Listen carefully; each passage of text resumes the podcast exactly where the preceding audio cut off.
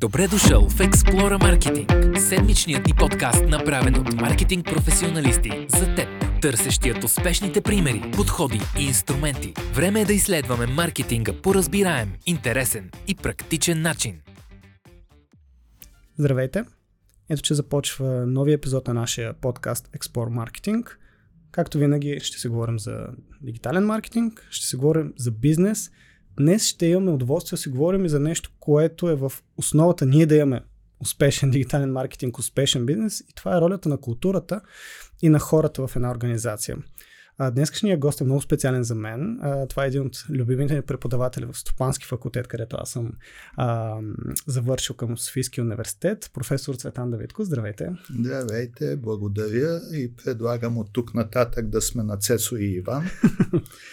много благодаря, за което за мен ще ми е малко по-трудно, защото нали, имам страхотно уважение към вас и това, което ще свикнем, да. а, вие правите в факултета. Причината нали, да поканя професор Давидков е а, може да се каже, че е в няколко направления развита. А, първо, начинът по който аз съм а, учил от вас и начинът по който вие сте преподавали в, и преподавате а, в Стопански факултет е уникален и като методология, и като начин за връзка с студентите. И заради това темата култура и студенти е много важна за мен. Приемам. Ще развием тази тема днес. И а, направо можем да започнем върху акцентите. А, това, което може би съм си поставил за цел а, в днескашния епизод да анализираме с вас е, е с теб, за, ще се пробвам да вляза в... добре, а, добре. Не се притеснявай както. А, е по какъв начин а, един бизнес и една организация е добре да гледа на по-младите, в случая на, на, на, на едни студенти, като актив за тяхната компания. И е, много ми се иска да, и целта на това, което ние правим и като подкаст, разбира се, да дадем инструменти, с които бизнеса да може да се подобри културата, да подобри работната си среда, начина по който а, взима решение за управление на организацията и персонала.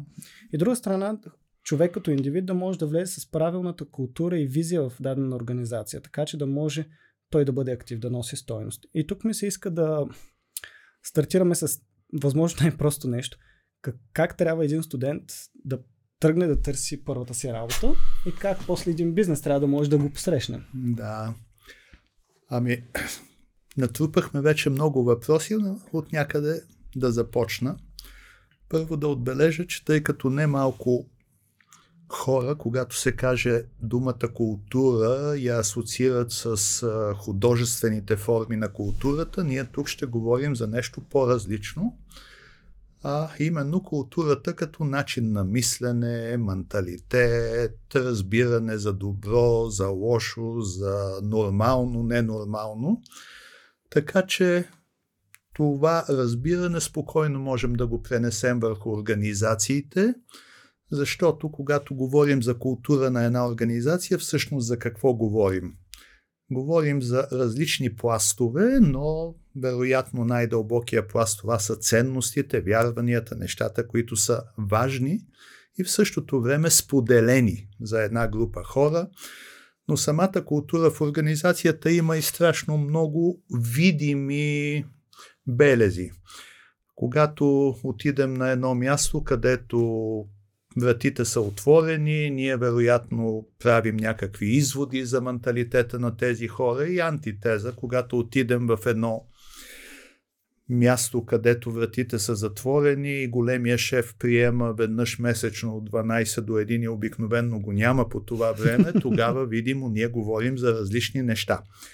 Но сега да се върна към студентите, към университета, към взаимоотношенията между бизнеса и академията. А, много често чуваме от колеги от а, бизнеса, а по-общо от общественото производство, университетите не обучават студентите на това, което на нас ни е необходимо, а пък ние отсреща казваме, а вие чакате да ви доставим нещо Много или искате активно да работим заедно, за да създадем точно такива хора, каквито на вас ви трябват.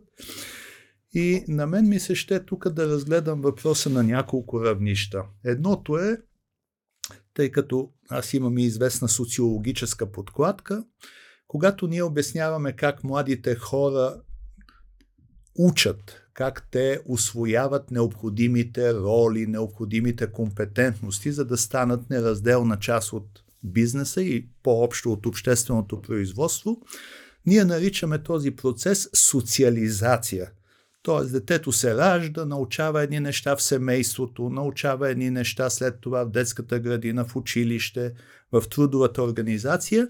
Всичко това е процес, при който новия, новия индивид, да го нарека, става постепенно социално същество и социален а, става човек.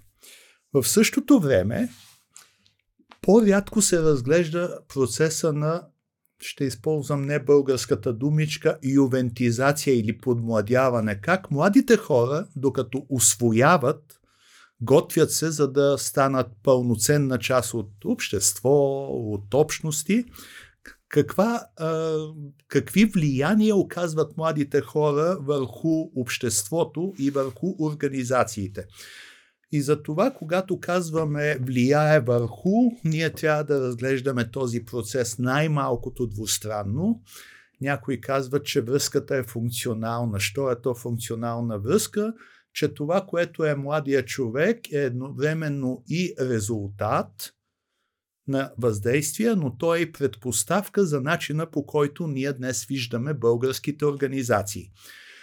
В този смисъл, какво наблюдавам, ако го пречупя през опита на студентите, с които работим в Стопанския факултет и взаимоотношенията, които имаме с бизнеса? Първо, наблюдавам различни модели на поведение от страна на студентите. Пример. Една немалка част от младите хора имат нужда да работят. И някои от тях, без да избират, хващат каква да е работа, за да имат някакви доходи, да си mm-hmm. подпомагат в издръжката. Това за мен не е добрия модел, ако, ако знам кой е добрия модел. Аз лично повече е, подкрепям и в диалог с е, студентите ги съветвам не да не работят, но да избират, ако им се налага да работят, да избират работа, която ще ги развива и в някакъв смисъл ще надгражда това, което те получават като подготовка в Стопанския факултет. Има и такива образци, има за мен са деца, но млади хора, които много целенасочено още като студенти, а някои още като ученици в горните класове започват да си изграждат подходящо за себе си, пак не българската думичка портфолио, значи те си изграждат такъв портфел от знания, сертифицират тези знания, развиват определени умения, участват в определени форми на обществен живот, стъжуват, но много целенасочено изграждат онази рамка, която ги дърпа напред. И от тази гледна точка за мен е важно, тъй като предполагам ще ме питате и за някакви съвети към студентите, към колегите, преподаватели, към бизнеса. За мен е важно а, младите колеги да знаят какво искат. Това е лесно да се каже, но не винаги е лесно да се постигне. Ще ви дам някои примери. Има млади хора, които са в университета и дори не е проблема дали са приети по първо желание, по второ или по трето.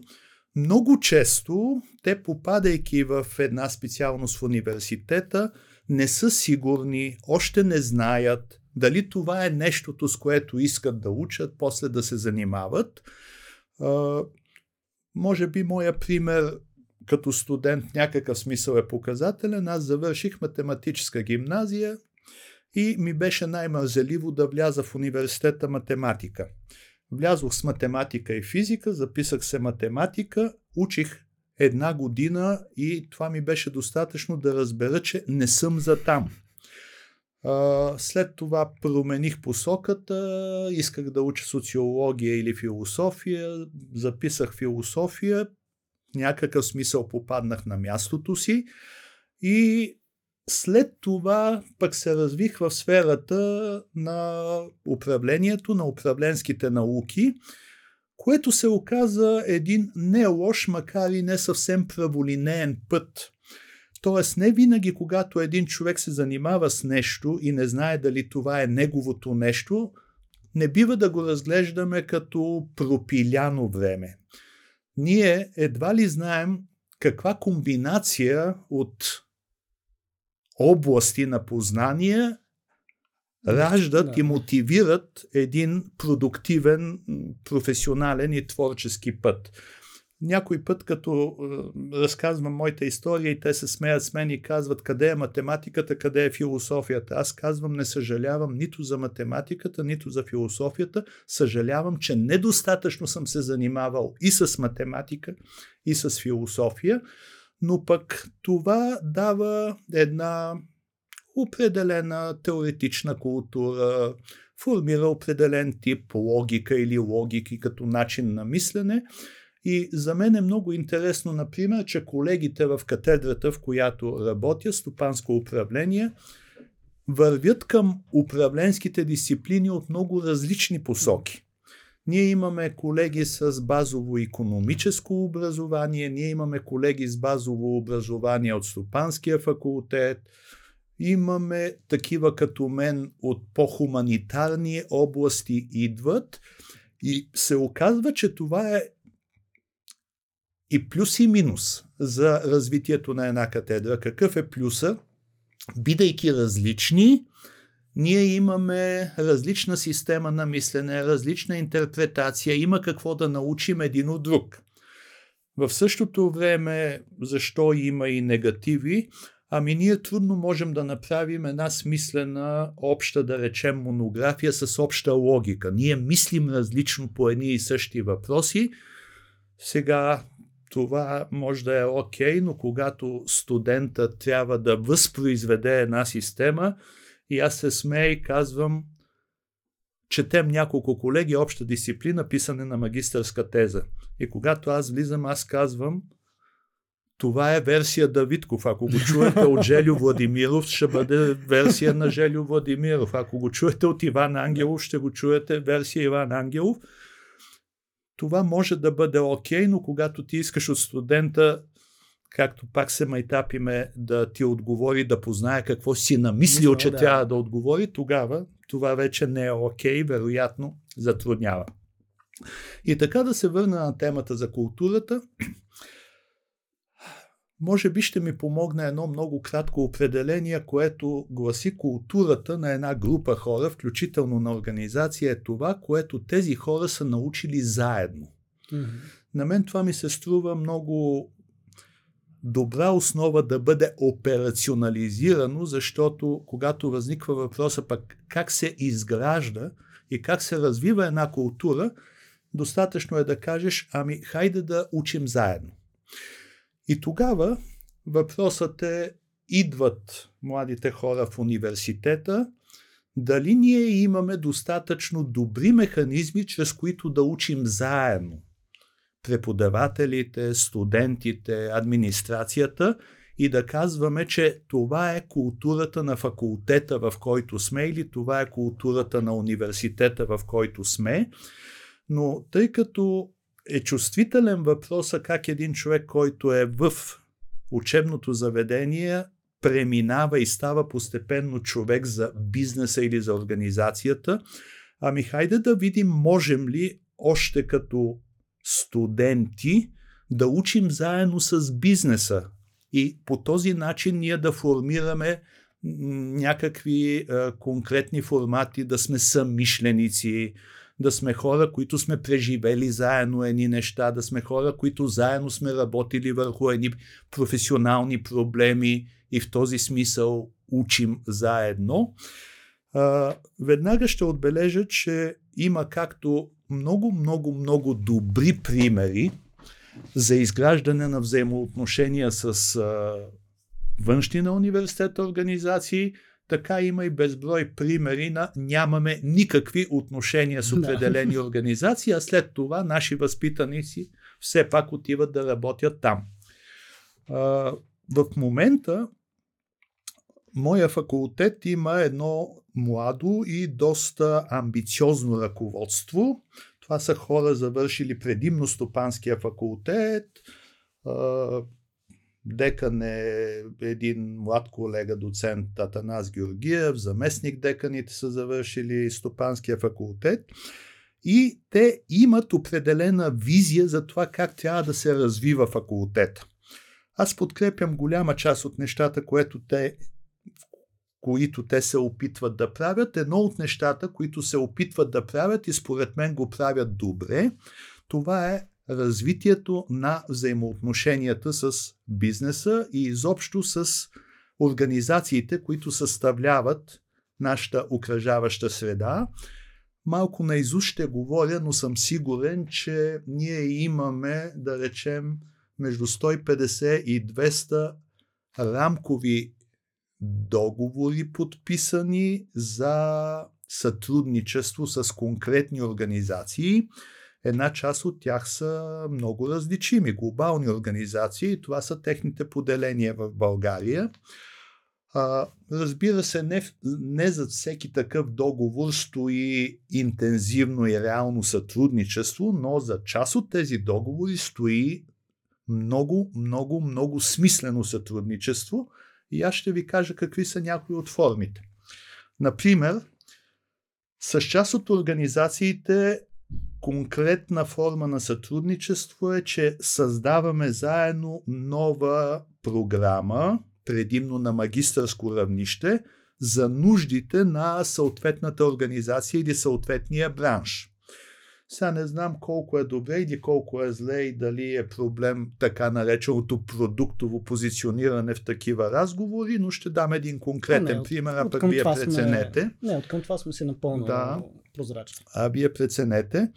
А, ако дойдете в факултета, Иване, ако дойдеш 401, когато се отвори, тя е една много шарена, голяма, много функционална аудитория, в която освен, че има всички видове технологични възможности за преподаване, учене, връзка с цял свят в реално време и прочие, там има и кътове.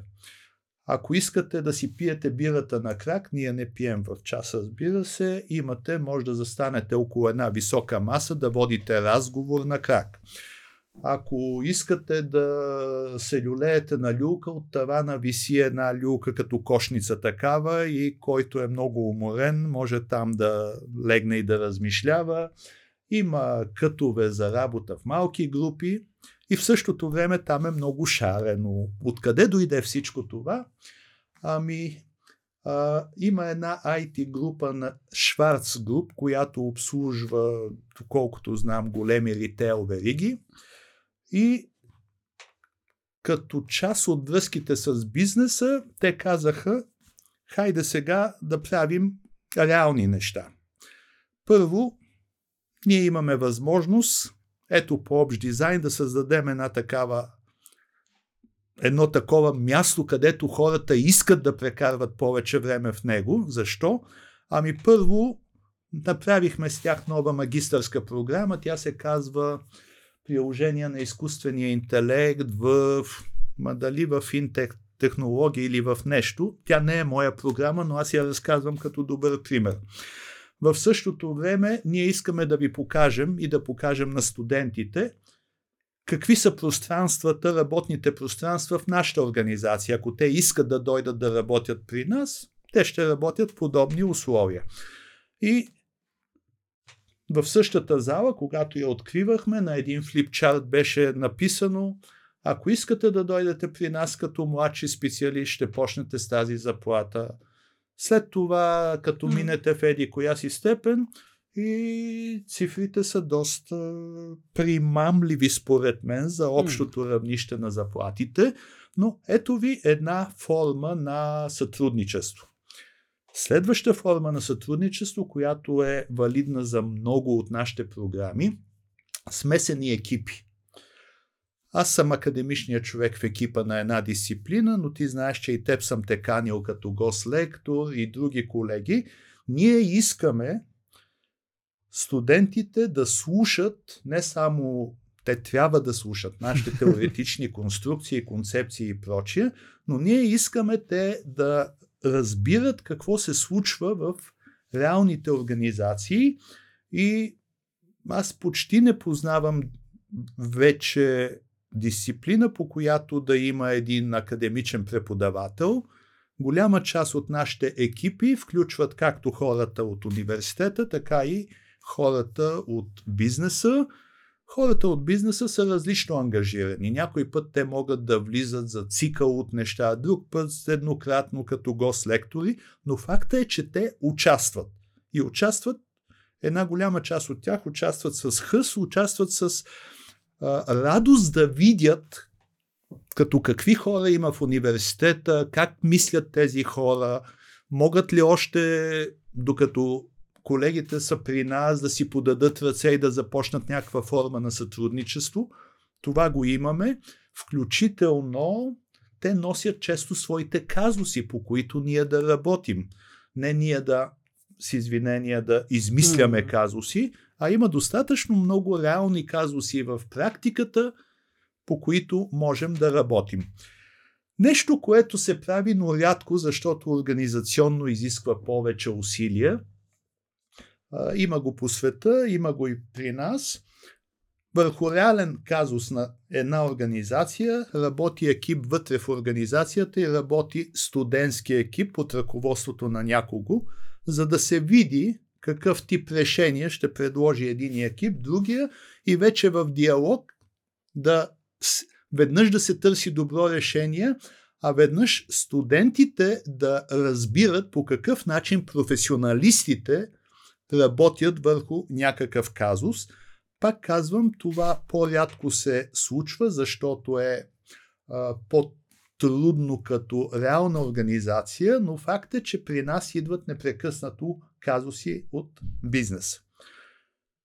Следваща форма като възможност и като реалност. Една част от нашите преподаватели имат и определени позиции в бизнеса. И даже аз имам колеги, да речем, юристи, които имат консултантска практика на високо равнище и те казват как, как можеш да преподаваш е, нещо, ако не го правиш. Аз смятам, че те са доста прави в това отношение. На мен какво ми помага? Ами помага ми, че съм влизал в различни, в различни роли в много организации.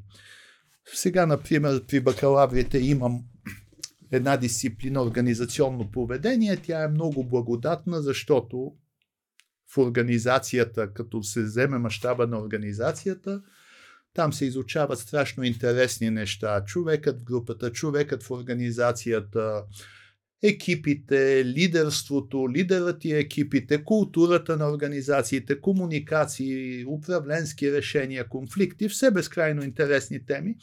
И когато аз засягам някаква тема, аз обикновенно я разказвам през примери, които, които имам в моята практика. От една страна съм влизал в български поделения на големи разпознаваеми организации. Да речем, работил съм с Schneider Electric, работил съм с Solvay Соди, работил съм с немалко банки, а съм влизал и в организации в поделения вън от България, отново в глобални организации, от които имам какво да разкажа, като Procter Gamble, като 3M, по време на една моя специализация в uh, UK. В същото време, тъй като професионално се интересувам от предприемачество, аз имам и доста контакти и в миналото и сега с реални предприемачи и с тях обсъждам организационни проблеми и това също ми дава възможност, осмисляйки веднъж самата ситуация, веднъж начина по който менеджерите, работодателите разсъждават, да интерпретирам определени въпроси. И това обикновено се приема като а, подход. А, отново да се върна към културата, нещото, което група хора научават заедно. А, как би изглеждал или как изглежда един преход от студентската банка или скамейка към организацията, ами да допуснем, че един човек прекарва част от своя съзнателен живот обучавайки се и същевременно той работи в дадена организация. В известен смисъл то е в кавички в разкрачено положение. Тук правилата са такива, тук се занимаваме с еди какво си, а на другото място правилата са такива, менталитета е еди какъв си. И те трябва да преосмислят или най-малкото да те сравняват, щат или не щат, това, което се случва в университета и това, което се случва в организациите. Същото е, ако аз преподавам в Софийския университет и преподавам в други университети, аз искам или не искам, сравнявам. Сравнявам качеството на хората, с които работя, сравнявам правилата на къщата на организацията, с която работя и оттам пък си правя определени изводи. Разбира се, едни неща ми харесват повече, други ми харесват по-малко, но аз поне знам, че има места, където това е по-близо до моя менталитет и нещата се правят така, както аз искам да се правят. И има други места, които не, е, не са моите, защото имам някаква причина за това. Сега един много интересен въпрос е мен, може би, е едно от нещата, защото аз да? се старая много внимателно да слушам и нали, начинът по който аз си поставих конспекта на въпросите, да. минавате перфектно върху него, за което благодаря. Едно от нещата, които са много интересни а, във вашите очи, защото много често а, нали, вие споделихте с, а, с, това, че студентът трябва да се адаптира, трябва да може да направи този преход, трябва да е отворен да гледа, Не да съм, чува. Не и да може да се адаптира към променената среда. Защото факт, има неща, които са общи от студент. Защото на мен като ме питат студенти, а, окей, най-вече като нали, аз съм на възраст, която е сравнително близка до тяхната и те, да. ама хубаво сега този материал, за който ни го преподават, как, ти кога го, го използва. А, и е много интересно, защото а, начинът по който вие казахте, аз използвам не толкова точни думи, mm-hmm. но нали, да се учим да, заедно да работим, заедно да учим, заедно да, да мислим, е свързано с средата. Тоест, ти се запознаеш с хора, които после можеш да работиш пак с тях, но вече следвайки други правила. Те ще бъдат преходни, т.е. ще имаш нещо за кое да се закачиш, но няма да е също като в университета, защото вече правилата това, на играта са други. няма да е същото, да. Едно от нещата, които много често а, може би на мен ми правят впечатление и истината е, че в професионален план все по-често не се налага да говорим за тези неща, защото младите хора се вълнуват доста повече от културата на една среда, може би отколкото преди 10 години.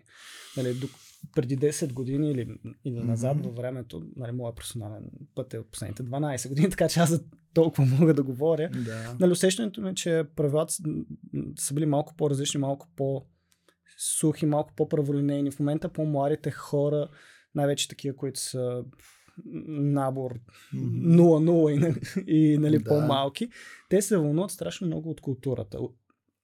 И едно от нещата, които са интересни, а, как а, компаниите да създадат в вашите очи външни фактори, с които хората по-лесно да усещат културата и какво студентите да търсят като външни фактори, с които да се запознаят. Защото е ясно, че ти за да опознаеш една култура чрез действия, отнема време. Ти трябва да, да се довериш, трябва да поемеш риск.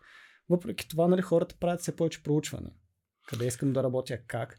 Какво така бихте е. посъветвали и двете страни като фактори, за които да създадат и да бъдат търсени, които да са носители на културата? Това за мен е огромна тема и ще кажа защо е огромна. Разбира се, както един човек, който търси своето място, своята организация, има в съзнанието си неща, на които държи, които иска да разбере как стоят, така и организациите пък, търсейки хора за себе си, те се опитват да ги подбират в кавишки по свой образ и подобие. И тук ще дам няколко примера, ако от тях можем да изведем някакви така общи насоки или препоръки. Една наша колега, която завърши стопанския факултет, преди години създаде заедно със свои партньори една мощна IT организация, в която работят над 500 човека в момента, ми казва, преди, когато подбираме хора, ние първо проверявахме професионалната компетентност, да речем програмист може ли да пише кодове и прочие, а след това едва ли не като пожелателно се интересувахме така от ценностната матрица, от културата. Сега казва, ние правим обратното. Първо, искаме да видим човека дали ще ни пасне като менталитет, като начин на мислене и ако решим, че да, едва тогава тръгваме да проверим равнището на професионалната компетентност и тя казва скъпо ни е и ненужно е да проверяваме професионалната компетентност, ако ние няма да работим заедно и той не ни пасне ментално.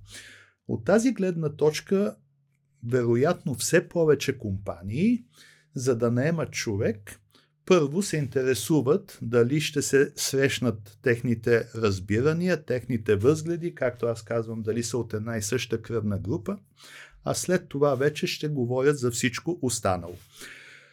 Не знам колко добре се получава този процес и на компаниите, и на хората, които търсят, и какво ми дава основание да кажа не знам колко добре се получава, ами огромното текучество, влизане, излизане, а от една страна текучеството е естествен процес, но над определени равнища това е тревожен индикатор, защото и компаниите, а нерядко и хората, губят доста от интензивното текучество. Ако една компания ме е харесала, ама не си е направила добре сметката и инвестира в мен, за да мога аз да и върша добре работа, и аз на третия или петия месец казвам благодаря ви, това за нея разбира се е загуба. Mm. И въпросът е, има ли по-добри механизми на взаимно опознаване на работодателя и на кандидатите за работа? Чел съм да речем, че има места, където аз не търся човек за конкретна позиция, която в момента ми е свободна, а търся себеподобни. Търся хора, с които мога да изградя а, така общия менталитет, ценности, вярвания, убеждения – и аз казвам, Иване, в теб виждам такъв човек, искаш ли да работим заедно? И хайде да направим следното. Заповядай в моята компания, имаш 6 месеца или една година и аз ти предлагам през това време запознай се с хората. Виж кой какво работи. Опитай ти тази функция и ела след еди колко време и ми кажи искам или не искам да работя в тази компания. Ако кажеш искам, искам да правя еди какво си с еди кои си хора. Аз непрекъснато е, задавам въпроса на специалисти по човешки ресурси и на работодатели, какво би спечелила, евентуално какво би загубила една организация, ако подхожда по този начин и може ли да си го позволи. Тук обикновено има много варианти на реакция, но за мен една от възможните ползи е, че има нещо като пробен брак. По-дълго време има, за да се стиковат нещата, ако се стиковат, или да разберем, че не можем да ги стиковаме, някои казват, ами тази функция изпълнява 6-месечния първоначален договор. Ако през този, тези 6 месеца нещата се случат, ние правим договора безсрочен или пък се разделяме. Аз мятам, че не е същото. И ще кажа защо. Има немалко хора, млади хора, които смятат, че искат да се занимават с нещо. Но откъде смятат? Ами звучи им красиво маркетинг, или им звучи красиво дигитален маркетинг, или им звучи красиво дигитални приложения или нещо друго. А, когато или човешки ресурси. Има голяма група хора, които искат да работят човешки ресурси. Само, че те вероятно си представят това като една безкрайно творческа дейност и че от самото начало на техния професионален път, те ще започнат да се занимават с стратегия, с творчество, с решение и така нататък, а пък действителността е доста по-различна. Има много непривлекателни дейности, свързани, да речем, с администриране, с първо, второ, трето, пето, или с я днеска ти прозвани 100 телефона и уреди срещи за интервюта и така нататък. И човека, когато. Бумащина. Да, и, и човека, като се хвърли в. Казва, ама това ли означава да правиш маркетинг или това ли означава да работиш човешки ресурси или нещо друго? Тоест, не е случайно, когато казвам, иди при финансистите, виж какво правят, опитай се, кажи това ли е твоето, иди при логистиката. Един човек, за да разбере кое е неговото, много зависи от това да е опитал, а другото е. Може да в кавички да върша най-гадната работа, ама да искам с теб да я върш. И тогава работата не ми е гадна. И аз разбирам, че като вляза в тая организация, ей с този не искам да работя, обаче ей с тия искам да работя независимо какво. Човек проба дейности, но за хората е много важно и с кого правят тези неща. Там дали са приятелски, приети, дали ги учат, дали ги подкрепят или всеки се пази да не си предаде своето ноу-хау. И тук, може би, си струва да някой път да поговорим. Комуникацията в организациите има огромно значение за начина първо по който се освоява културата и за самия характер на културата, защото има организации, в които хората са доста по-отворени и са склонни да споделят. И когато да, дойде един нов човек, те са склонни да му подадат ръка, да го учат, да му разказват. В този процес ние казваме, че организационната култура има такава функция на организационна социализация. Прави човека организационен човек.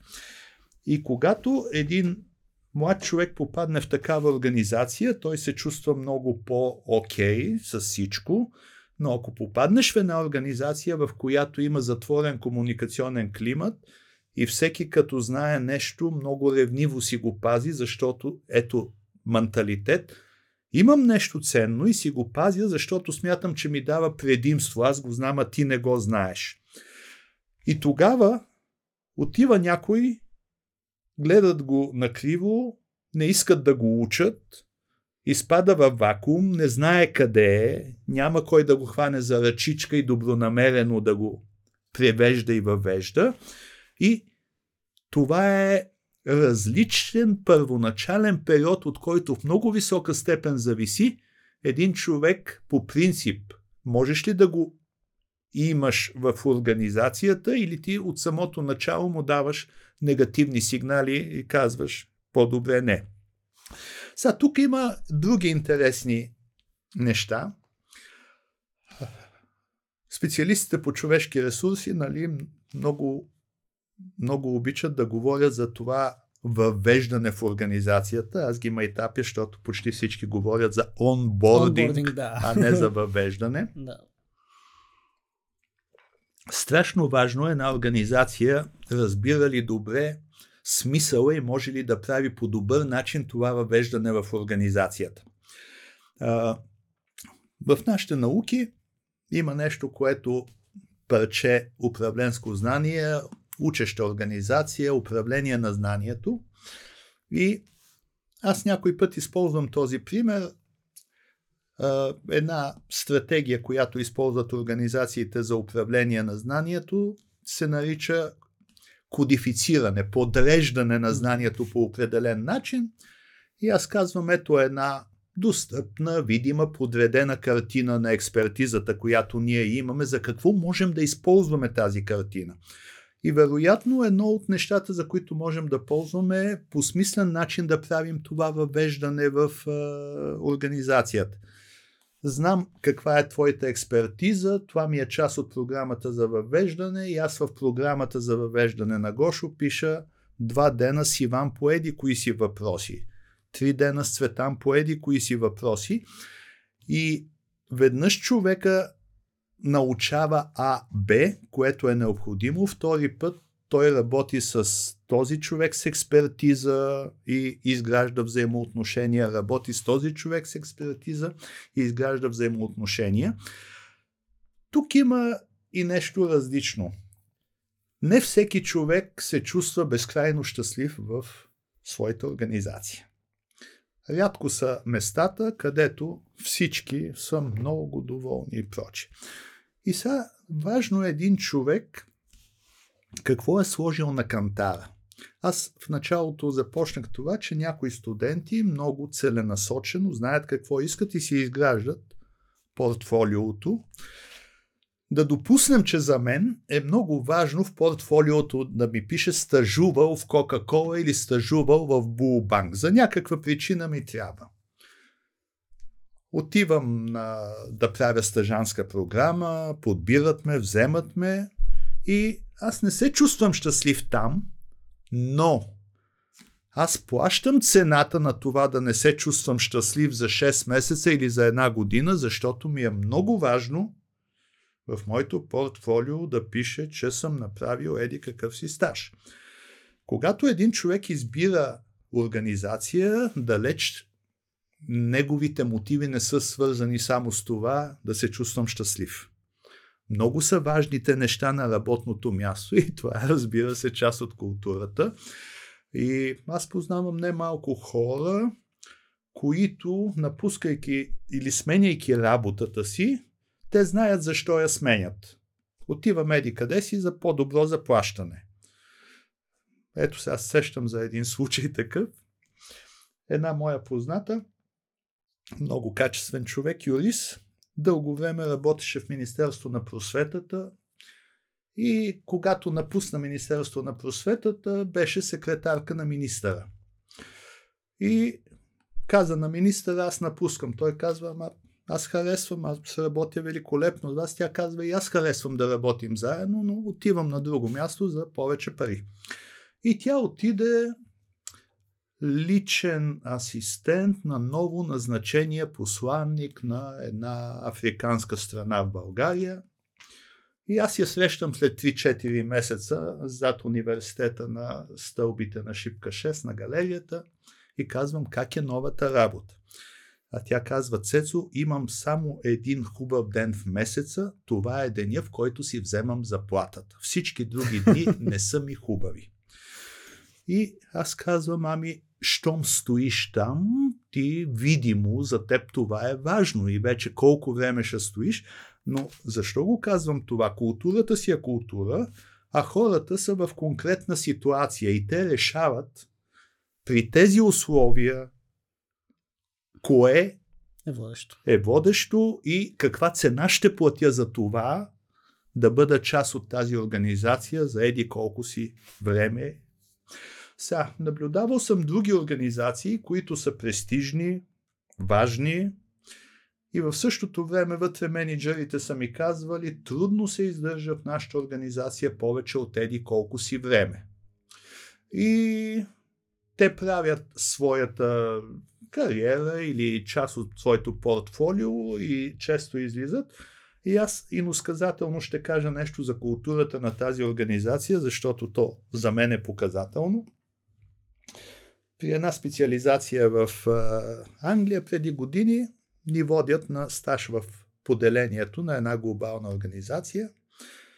Отиваме с кола, паркираме на паркинга и кое е първото, което виждам? На едната стена на паркинга малко на брой возила от висок клас. Да речем 5-6 ягуара, много нови. На една друга стена на паркинга повече на брой лъскави мерцедеси горе-долу от едно поколение. И останалата част на паркинга всичко останало много на брой. И сега въпросът е един човек, когато това е първото му впечатление от една организация, какво трябва да си помисли за тази организация. Трябва да си помисли, че там има много ясно разграничение между отделните позиции и също така, което така се оказа и когато влязохме в компанията, но много, много строго се държи на съответствие между статус и атрибути на статуса. Ако ти си синия менеджер, няма не искам, ще караш такъв ягуар, защото на този статус се полага това. Ама няма, аз съм скромен и искам да бъда съседи кваси кола. Отговор е, може, ама някъде на друго място. Тук нещата се правят така. Ако си средно равнище менеджмент, е, ето това се полага на твоя статус, мерцедесите. Ако не си синия или среден, аз си от всички останали, ама няма имам възможност и искам да карам лъскав Мерцедес или искам да карам Ягуар. Не, не съответства на твоя статус.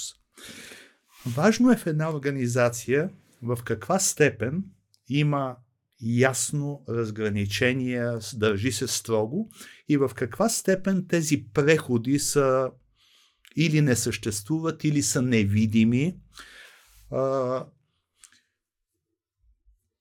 Ако в моето съзнание, в моето съзнание за младите хора е ценно да има по-силно изразена демократична вътрешна култура, което означава аз съм нов, но аз мога да се срещна с Иван, малкия шеф, когато искам, с Георги, по-големия шеф, ако имам нужда и така нататък. И това аз мога, аз имам възможност или мога да си кажа мнението и то ще бъде чуто не куртуазно да бъде изслушан и никой да не ми вземе после мнението, аз ще получа обратна връзка за това, което съм изразил, независимо. За младите хора това е важно. Всеки иска да бъде забелязван. Сега, аз съм на едни други години и знам, че не ми е безразлично каква обратна връзка получавам за това, което правя, а нима за един млад човек това е безразлично, когато човек се утвърждава и се бори да се утвърди. Когато си говоря с студентите по тези въпроси, и това е част, разбира се, от културите, всеки човек, включително в организацията, включително в университета, и изгражда така наречения аз образ, възоснова на отношението на другите към нас.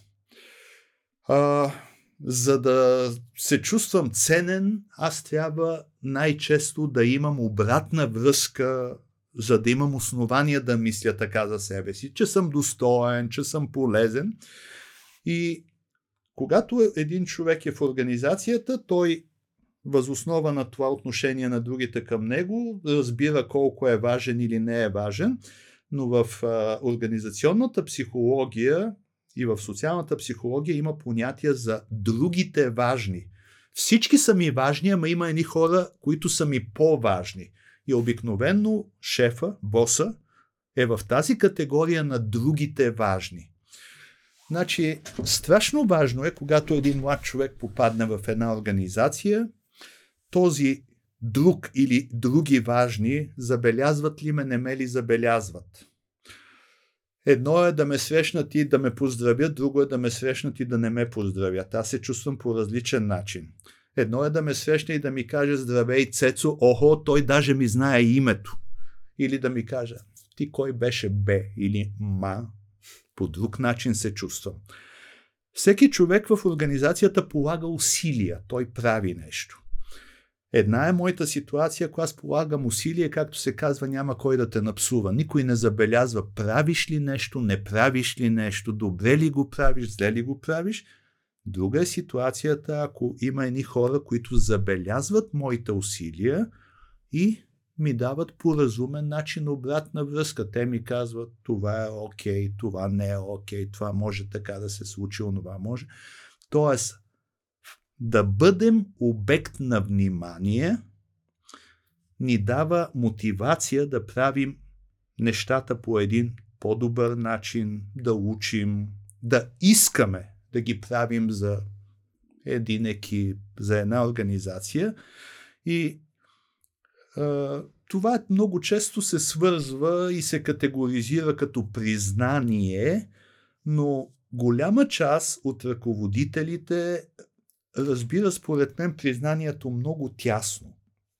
Когато пред ръководители, работодатели, аз подхвана този въпрос за признанието, много често реакцията от тях е, ами нямам възможност да давам бонуси или обратно имам възможност да давам бонуси.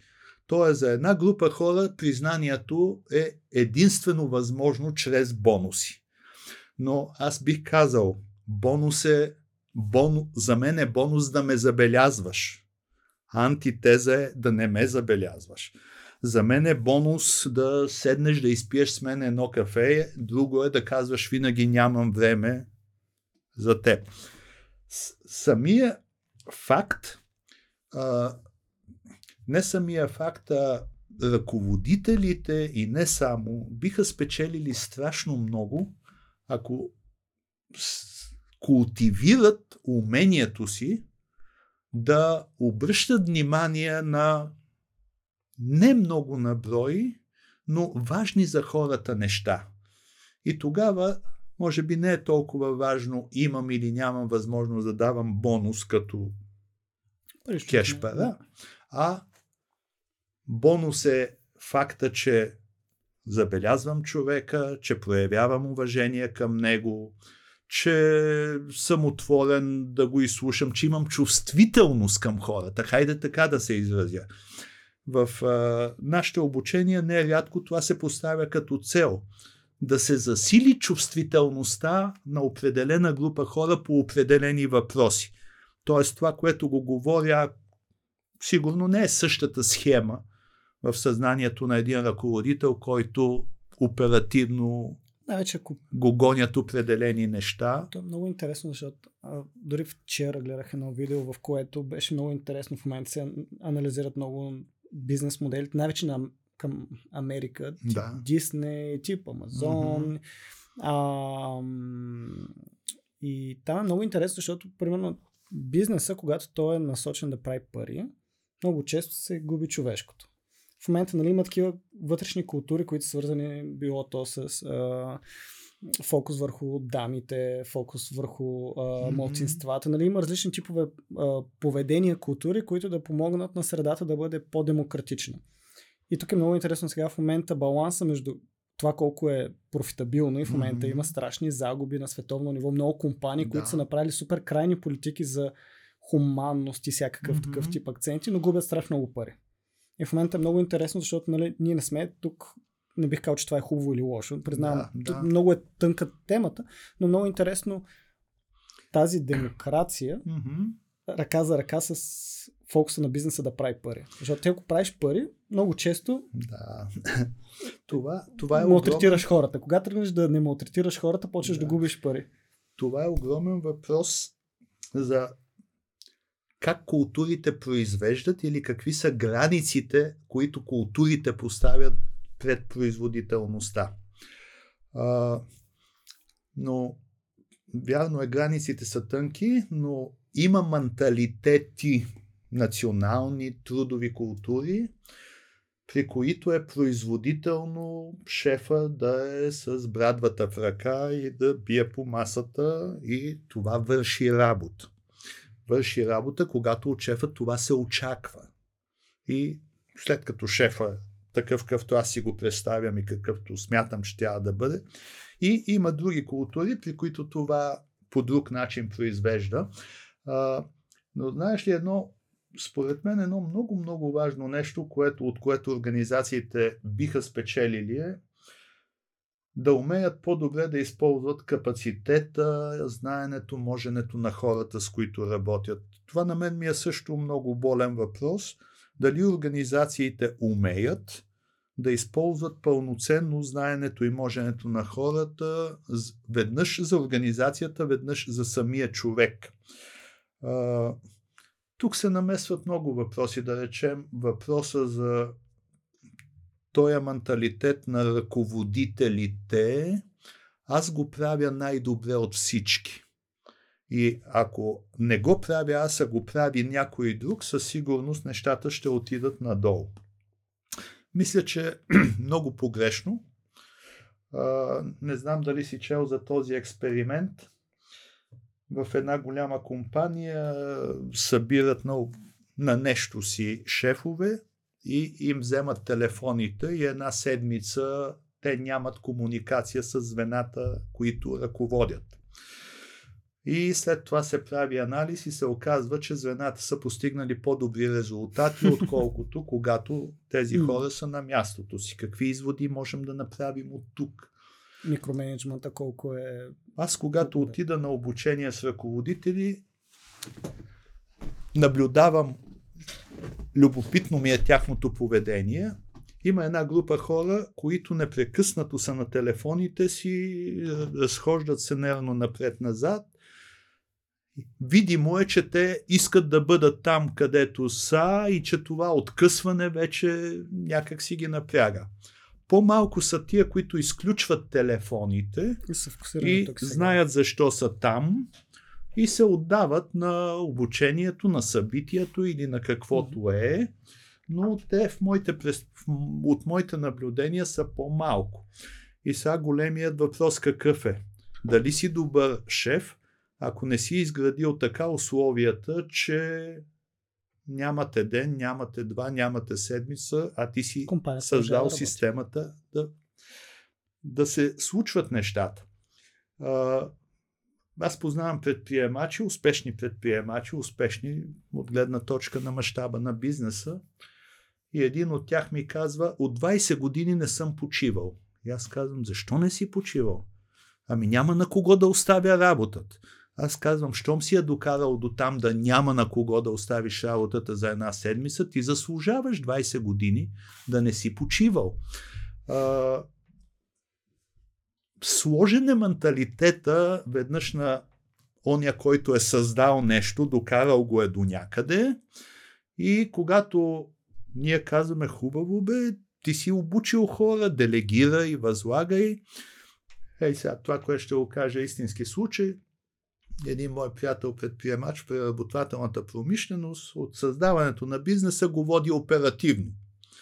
И след 20-20 и косур години средна компания, над 250 човека, каза ми стига денонощна работа, ориентирам се към професионален менеджмент, аз се оттеглям, други да водят оперативно работата.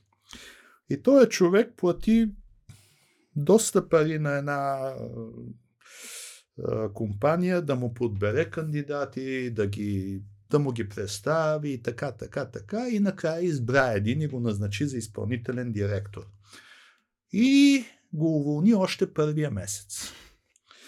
Намери му хиляда кусура. Така било, иначе било, така било, иначе било, казваме ми, нали, ти си го избра, нали, ти плати за да ти... Не, то. Тоест, за част от предприемачите, то е като детето, което съм създал и те винаги са вземали решенията и как така някой друг ще взема решения или пък наема човек и непрекъснато му се бъркат в работата, да. което обесмисля това да наемеш човека противоречив е процеса. Ние, ние като теория можем да кажем първо, второ, трето, пето. Въпросът е обаче, че нещата не винаги в организациите се случват по нашите схемички. В литературата има едно понятие криза на успяващите фирми. Каква е криза на успяващите фирми? Създаваш една фирма или 100 човека създават, 90% умират, 10 продължават напред, във времето окапват, ама някой се задържат на пазара. И мащаба расте и ти в един момент усещаш, че не можеш да водиш бизнеса по същия начин, по който си го водил. Пред очи е друг мой познат, който има нюк за бизнес, мина през няколко бизнеса, на време влезе, на време излезе и бизнеса се разраства. И той ми казва, Цецо, изпускам конците, какво да правя? Тоест той казва, не мога всичко лично да обхвана, контролирам. И обикновенно това са индикации, че нещо трябва да се промени. Какво трябва да се промени? Теорията казва, ами до сега сме водили бизнеса предприемачески, време е да го подредим, да го структурираме и той да се води менеджерски, така както се дефинира организация, организационна структура, бизнес процеси, властови центрове, кой на кого дава задачи, кой пред кого се отчита. Онова, което трябва да има в една организация. И хубаво, разбира, че трябва да се промени нещо и че трябва да подредим бизнеса практически как се случва. Има случаи, когато предприемач, който е създал един бизнес, довел го е до определен мащаб, разбрал е, че трябва да се промени нещо във воденето, той се опитва от предприемач да стане да стане менеджер, който знае как се водят нещата. Ами, има успешни опити, но има страшно много неуспешни опити. Един друг мой познат предприемач се смее и казва да създадеш бизнес е като да правиш деца, а да развиваш един бизнес, да го скалираш и прочее, да осигуряваш растежа, е като да отглеждаш деца. Различна е тръпката. Други казват, ще се опитам да наема подходящ менеджмент. Има успешни случаи, но има неуспешни случаи. Тези, които не могат да се разделят със своето отроче. Ако бизнесът е семейен, някои разчитат следващото поколение да поеме. Има успешни случаи, има неуспешни случаи. Много е важно, кога си се сетил, че това е едно продължение – има други, които казват, не ми е интересен вече този бизнес, не мога да или не искам да го водя оперативно, искам да го продам. Ами да, ама и това е пазар. Има подходящи случаи да продадеш един бизнес, а има и много неподходящи или трудни времена, за да продадеш един бизнес, все пак трябва да се срещнат. Оня, който го е създал, винаги смята, че е да. направил нещо велико и то струва много. Оня, който купува, натиска цената надолу.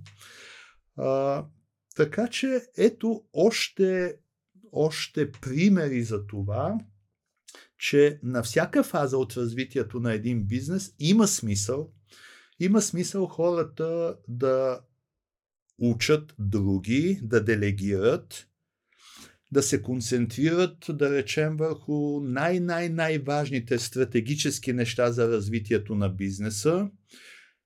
И може би да разкажа още един случай, не знам как сме във времето, но от този случай аз вадя доста изводи, включително за културата.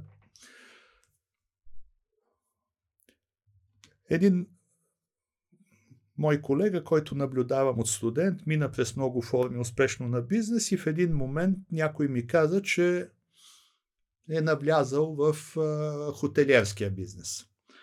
С партньори взел една почивна станция на, в Китен и я направил на Green Park Hotel. И аз, тъй като съм любопитен, отивам да видя какво е направил, Поживях там една седмица с жена ми и като приключихме, накрая, преди да си тръгне, играем с него табла и аз му задавам моите си въпроси, защото това ми е работа. И аз го питам. Ти работиш по системата All Inclusive. Това предполага да има поне видимост за изобилие на това, това, това какво правиш с храната, която остава? Защото това за мен е болен въпрос. А той ми отговаря последния начин. Не знам и не ме интересува. Ето това е главният ми готвач. Аз му давам еди колко си лева на месец и искам от него първо, второ, трето, пето. Това, което ме питаш, е в неговите правомощия и... А какво правиш с пияните туристи, дето влизат в басейна с сладоледа или с чашите. Виждаш ли го ето този? Той е бивш полицай. Аз съм го назначил и той отговаря за първо, второ, трето, десето. Това попада в неговите, неговите отговорности. И на всички мои въпроси той ми отговори по този начин. Процесно наричам. Сега в управлението има едно понятие управление по цели. Аз се договарям с теб, какво искам от теб, ти ми казваш това ми струва еди какво си и аз не вървя след теб денонощно да наблюдавам и да контролирам, а стиснали сме си ръцете и искам от теб да се постигат определени резултати по определен начин. Ако един работодател, предприемач изгради система по подобен начин, той може да си освободи време и да мисли за развитие на бизнеса, за диверсификация на бизнеса. Може да си освободи време за изграждане на стратегически партньорства. може да си освободи време да работи по системи за качество, неща, които са важни в перспектива за развитие на бизнеса. Ако ти си от типа, който искаш да огрееш денонощно всяко нещо от първо лице, ами кога на теб ще ти остане време да се занимаваш с визия, стратегия, да. изграждане на партньорства, нещата, които теглят един бизнес нагоре. И аз за това, когато имам възможност и водя такива разговори, аз обикновенно казвам, учете хората и делегирайте. Разбира се, лесно е да се каже, в едни случаи се получава, в други случаи не се получава, но няма друг начин да изграждаш общност, да учиш хора, да изграждате култура, нещо, което заедно сте научили, ако ти не, не го правиш в общността. А, всъщност, кои организации се развиват добре в смисъл на растеж? Онези, които могат да възпроизвеждат пълноценно културата. И това, което правя, се нарича лъжлив край. Се обещавам, че ще кажа нещо за край, но надявам се това, което сега ще кажа да е за край. Отдеве споменах една голяма IT фирма. Питам ги колко сте в момента. В момента сме 300. А, какви са ви намеренията да растете? Ами искаме бърза експанзия да направим какво означава за вас бърза експанзия? Ми искаме за две години да станем хиляда човека, защото има много бизнеси. Има какво да поемем като бизнес. Срещам ги след една или две години и казвам, ами вика, ние се отказахме да правим бърза експанзия, защото просто не успяваме да си възпроизвеждаме културата при толкова бърз ръст. Сега някои специалисти по човешки ресурси ми казват, имаме проблем с а, работата от разстояние, защото не успяваме да възпроизведем духа на организацията и много хора сега се вълнуват от това как да съчетаем колко да сме в офиса и защо да сме в офиса. Не е само въпроса да сме в офис. Колко да сме онлайн или да работим от някъде другаде. И когато някой каже, аз изследвам това съотношение, аз казвам, така поставям въпроса, не е позна... няма да получим познания. Искаш хората ти да идват в офиса, но какво им, им предлагаш? Да. Да те да искат или да имат нужда от това да дойдат и те да не могат да го получат през телевизора или там по телефона или еди къде си. Това е един от много големите въпроси. А, някои казват, ние поставяме изискване. Добре. Някои казват, ясните изисквания мотивират.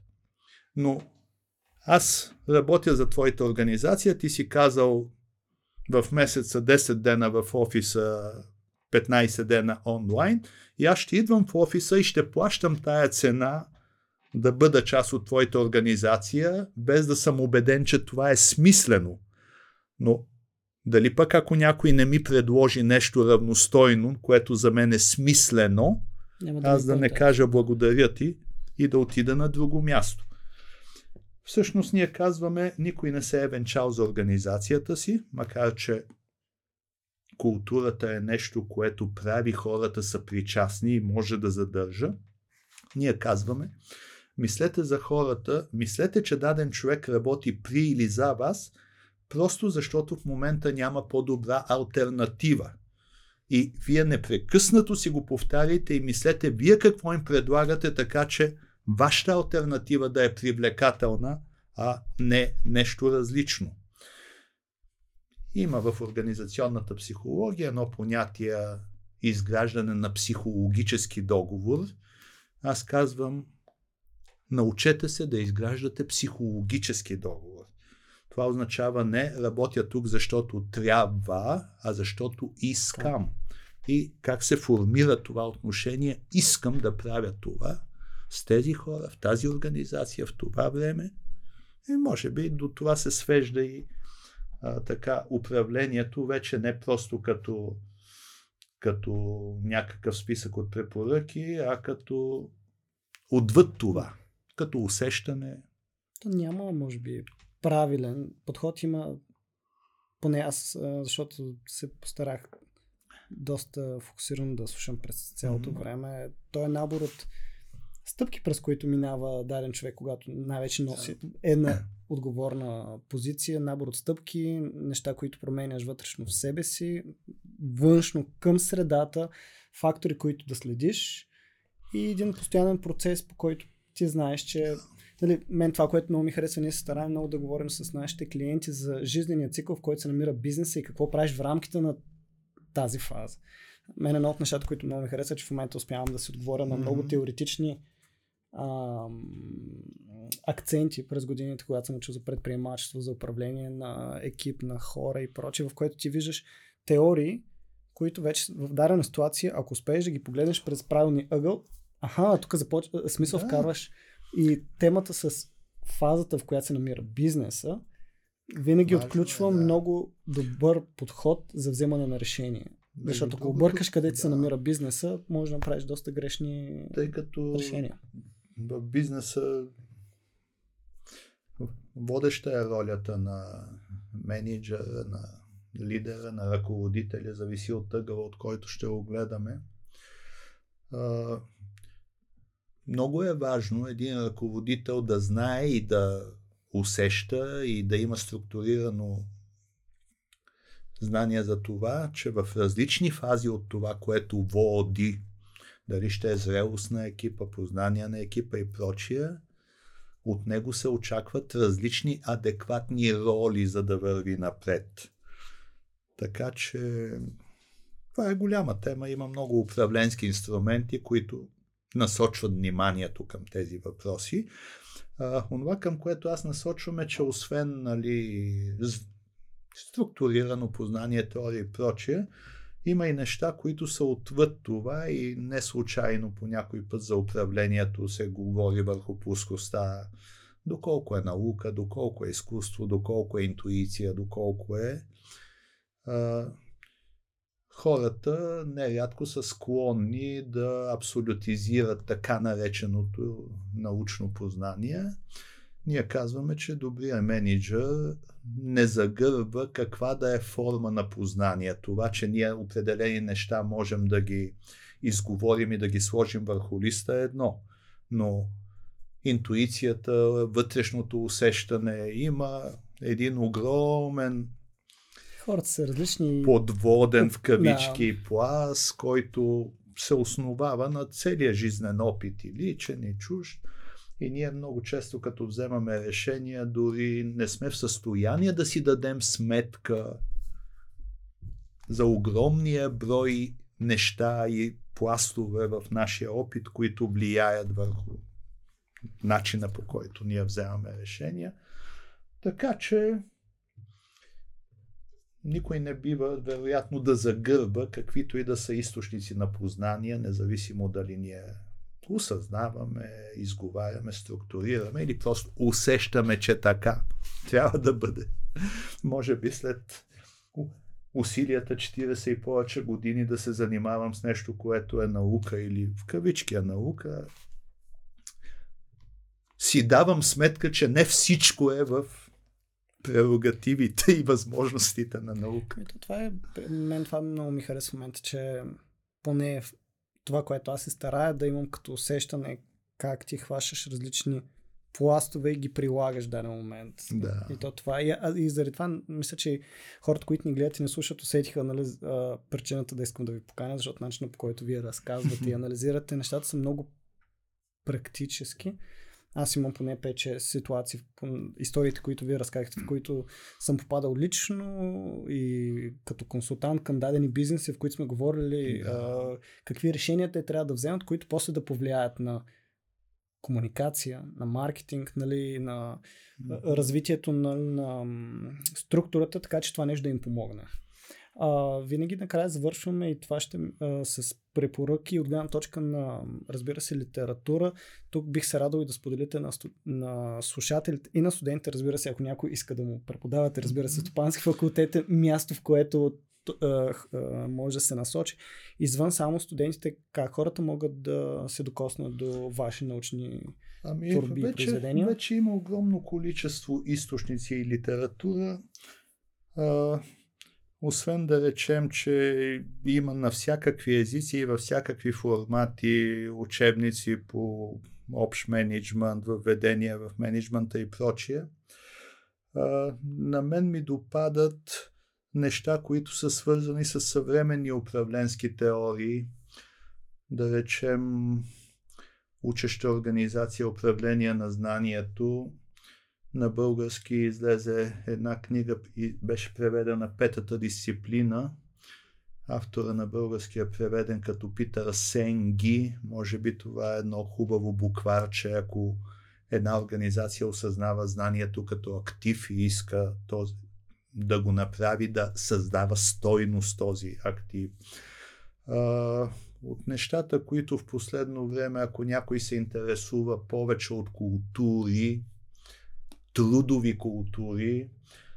Нека посегне да речем към книгата на двамата Ховстеда и Михаил Минков Култури организации софтуер на ума. Това е последното издание, струва ми се от 20-та година някъде защото аз самия следвам тая методология на Ховстеде, когато изследвам културите, но Мишо Минков, който е ученик на Ховстеде, доста сериозно ревизира неговия подход и дефинира и нови измерители на културата и затова предлагам всичко това. Опит... Вие излязахте с книга, мисля, че преди две, две години или миналата година излязахте с аз, аз издадох, да, една книга. Тя се казва Изследвания върху културите, Точно. културни ориентири на управлението.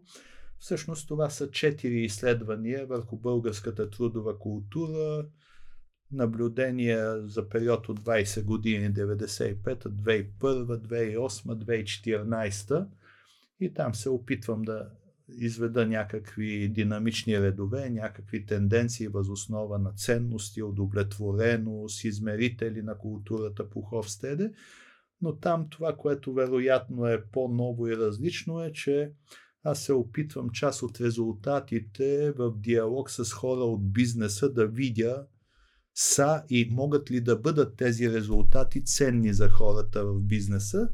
И там са на лице бизнес казуси, именно по този начин построени, като диалози с хора от бизнеса. Веднага трябва да отбележа, че в бизнеса има хора, които са така доста подготвени, разбират за какво става дума и използват реално този тип изследователски резултати Разбира се, има и други хора, които не са готови, вероятно, да използват тези резултати, но за това пък винаги е ценно да си отворен и любопитен и евентуално да се питаш това може ли да бъде от полза.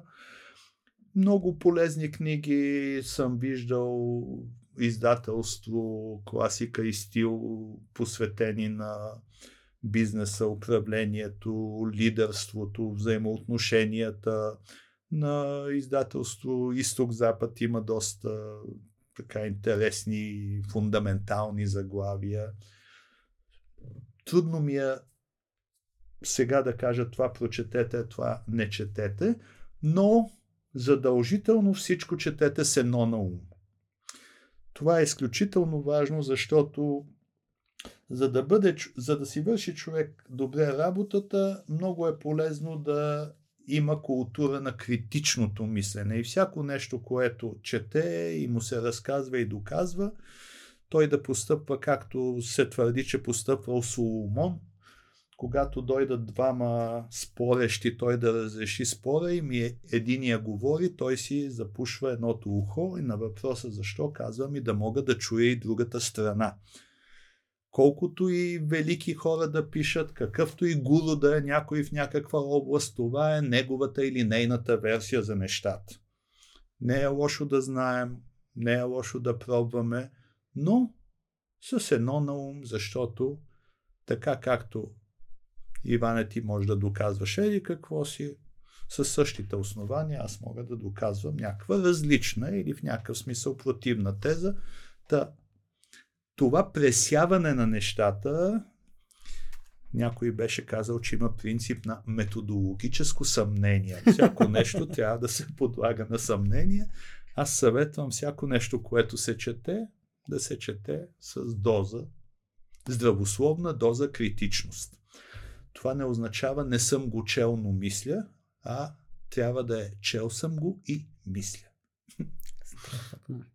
Мисля, че това като за финална есенция на цялостния епизод и нещата, които споделихте, мисля, че звучи прекрасно. Аз бих а, дал сигнал на хората, които ни гледат и ни слушат, а, със сигурност да следят ваши изяви, ваши лекции, защото вярвам, че начинът по който нали, вие се стараете да преподавате и начинът по който се стараете да м- пренасяте и студенти, и не само в дебрите на културата, на организационното поведение са страхотни. Те мотивират хората да са доста по-смирени в хубавия смисъл на думата и да, са, да гледат в себе си и от тогава да тръгне промяната, да тръгне надграждането и нали, да развият себе си като професионалисти, за което изрично благодаря и за отделеното време днес, и за и аз благодаря. Споделените теории и практики. а, както винаги в описание ще сложим а, линкове към начина по който вие може да а, следите какво прави професор Давидков, неща за стопански факултет, разбира се. А, вярвам, че нали, това е правилният начин, по който ние да сме още по-свързани и с студентите, и с висшите учебни заведения и така можем да създаваме по-хубава среда. Благодаря ви отново, че бяхте с нас. Благодаря още веднъж. И аз ви благодаря. Успех ви желая. И до скоро.